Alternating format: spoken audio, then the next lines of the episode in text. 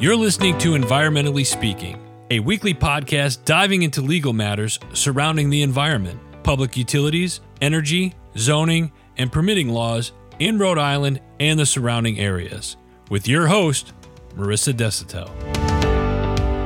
All right, welcome everybody. Hi, this is Environmentally Speaking. I am Marissa Desautel, an attorney with a few decades of experience. And I'm Clarice. I'm coming at you with questions, comments, thoughts from the audience. Um, last week, I think I might have done something that I thought was funny, but I think you might have thought was a little cruel. I talked about the possibility of woolly mammoths and asked for your hot take. So I won't do that this week.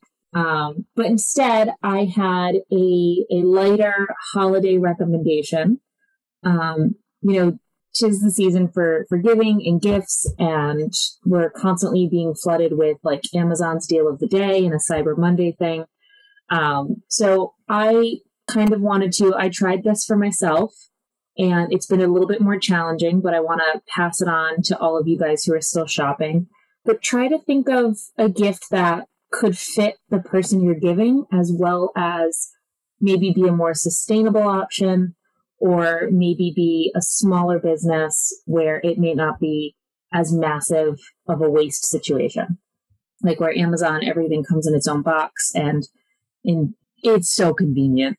Amazon with two days, it could not be more convenient and it could not be more tempting. But um, I tried to do something a little bit more sustainable this year. And, you know, even that can, if you're creative, that could extend to your wrapping or how you present your gifts. But um, companies like Rothy's, where their shoes are made of water bottles, or I recently found a sweater company that makes their sweater fibers from used oyster shells. I don't know how.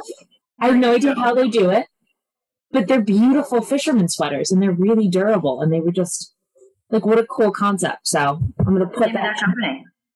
Oh, I'll have to find it. It was, um, I'll Google it as we keep going, but they were really cool sweaters. So that's my that's my challenge and maybe me being on my soapbox a little bit for everybody this this gift giving time. And thanks for that. And I will take the name of that sweater company. I'm always looking for clothes. Yeah. So what are we talking about this week? What's our theme of the week? The theme of the week this week was due process in the context of a uh, municipal setting but the concept of due process can apply as well to any government body, state, municipal, federal. There are, without getting too much into the weeds here, there are two different types of due process considerations. One is called procedural due process and the other is substantive due process. So when you think about due process, you probably, well, maybe, not probably, you, you maybe think about the U.S. Constitution because there's whole clauses on the, the, the notion of due process. But the theme for the office this week was not you're, you're not invoking the Constitution when these issues arise necessarily. Um, this but, isn't like a law and order kind of yeah yeah kind of right. But but this but the argument still applies. Um, as an attorney, when you make an objection in a matter or provide the legal argument in a matter, you don't yell out anything about the Constitution, really. You just say, this is a violation of due of my client's due process. So when you hear the phrase due process, know that it attaches to the Constitution, but people don't generally get up and start spouting off about the Constitution unless you're in the U.S. Supreme Court.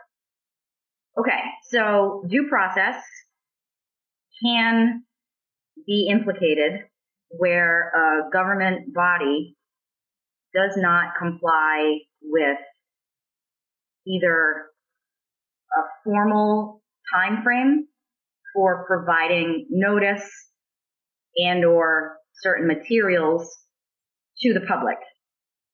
They can do that by posting it to their website. They can provide mailing notice. Um, some statutes require publication in a, in a newspaper of general circulation. Some entities post on the Secretary of State's website. So you've got a few different avenues, but regardless of which type of vehicle you use to provide notice and due process, you have to provide that notice with enough time to provide the opportunity for the public to review and be prepared to address the issues that the government actor is acting upon. So to pull it back a little bit and to kind of use the title as its own explanation, there is a certain process in which you need to provide information. And if the government agency or whatever acting body fails to follow that process, you are due some sort of recourse. There's some sort of correction that you have a right to assert. So to kind of take its own title, there's a process that is due in order to give notice. Right. Yeah, exactly. So if you're in law school, do not write that definition down. That was super wordy. Your book has something better.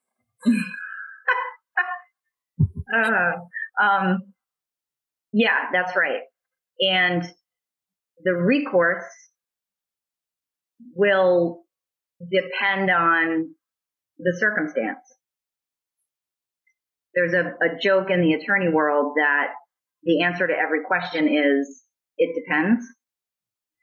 Oh, it's so painful. especially true for due process because the facts of every situation are so different. And in the context of the municipal setting, where you might be before a zoning board or a planning board or a city or town council, the objection, you can make an objection if you think there's a, a violation of due process, but ultimately it's up to that government body to decide how they want to handle your objection. So for example, if you make an objection and say the agenda for this meeting was not posted with adequate time, um, and the materials were not made available for the public to review, I'm objecting and my client requests a continuance. We need more time. Put this matter over to the next available meeting date. Now, the town can say yes, they can say no, or in my experience, what happens most of the time is they say, we can proceed, and then it, the matter continues, and then the town will say, yeah, maybe we, maybe we need to continue this. If it's a true, again, in my experience, if it is a true situation where the parties just have not had enough time to review material, that generally becomes apparent because everyone's got the same objection and the same concern. Like, hey, I just got this material this morning. My expert needs to review it. I, I didn't have time to confer with my client about it. We need more time. So those are the those are the types of scenarios that I've encountered.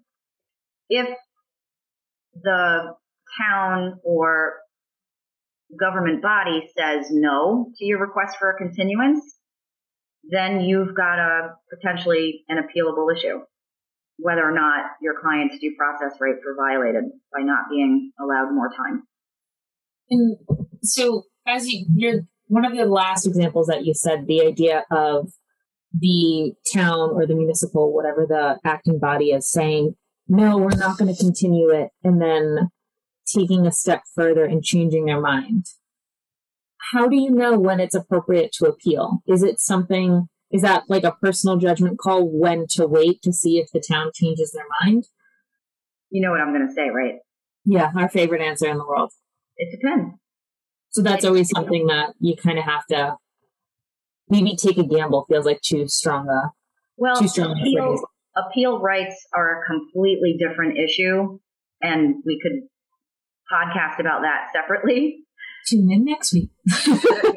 But it really does depend on the statute, um, where in the in the process you are. You're you generally can only I'll just say this and move on, but you generally can only appeal final decisions of an agency or a, a government entity. To file an appeal of anything before a final decision is is rendered is considered something called interlocutory which just means you're not at the, the end stage. You've you're not ready yet. Too soon. Yep. So what are so leaving the appeals issue, what are uh, other things that we need to know about due process and in moving forward, kind of dealing in a municipality setting? The case law on due process I find fascinating because in the context of a um, of a municipal setting, the courts have said in Rhode Island that the sort of bright line rule is that the parties have to be provided with enough time for them to engage in meaningful conversation, in meaningful discourse. And it's that, it's that term meaningful. When I say bright line, that's the standard, but what does meaningful mean? That is determined on a case by case basis by the courts. And there's no magic words that you put on the record to convince a, a, a judge on appeal that meaningful conversation was not had or could not be had. And again, it's very fact specific. You have to look at the timing. What time was the meeting, for example? What time was the, the, the city council meeting? What time did materials for that meeting become available such that members of the public could review them? The shorter amount of time, obviously the, the meaningful factor starts to diminish. You've had the materials for six months, probably not going to win that appeal. it feels like meaningful, enough time to have a meaningful conversation. It sounds very much couples therapist. Like, what determines a meaningful conversation? It starts to get a little like a nebulous concept of, you know, it's kind of in whoever the decision is in whoever the judge is on that case. Now, why did you go to the couples counseling example? Because I work in communications. And the idea of a meaningful conversation often goes to like a therapist or but I don't know, some sort of counseling. You said couples counseling. Because I also, so, all right, we're pulling back on this one. I, folks, no longer work at the firm. I work at a mediation firm. And I just had a wonderful conversation with one of my coworkers who works in our divorce and family division. So I think I still have some of some of our conversation on the brain. And couples counselors are a big part of that. I feel like this was a bad time to drop a bomb on everybody. Why, I still, why not? I still love you all. I'm still podcasting. Technically, you you do still work for the firm. Oh, that makes me happy. But yeah. and congratulations, by the way. Thanks. So yeah, that's uh, that's due process in terms of a very specific municipal example. And again, it can be extrapolated out over other entities. I just happened to have an experience with it this past week. The municipal level was definitely the theme of the week for everybody. Yep. yep. All right. So I did manage as promised. The name of the sweater company is Seawell. S E A W E L L. And they have both gender sweaters. Both are very cute. Um, and they are made out of oyster shells. That was really cool. That's great. I mean, you had to, you get to have a great dinner and then wear it later. What could go wrong? It's a great idea. Thanks, Clarice. Thanks. And as always, if you guys have any questions, topics you want to hear about, um, things you just want to put on our radar, you can hit us up at help at desautelesq.com. Reach out to us on Instagram and have a good week. Happy shopping, everybody. Thank you for listening to this episode of Environmentally Speaking. If you're in need of an environmental attorney, we are here to help. Call us at 401 477 0023 or visit our website at www.desautellaw.com. That's www.desautellaw.com.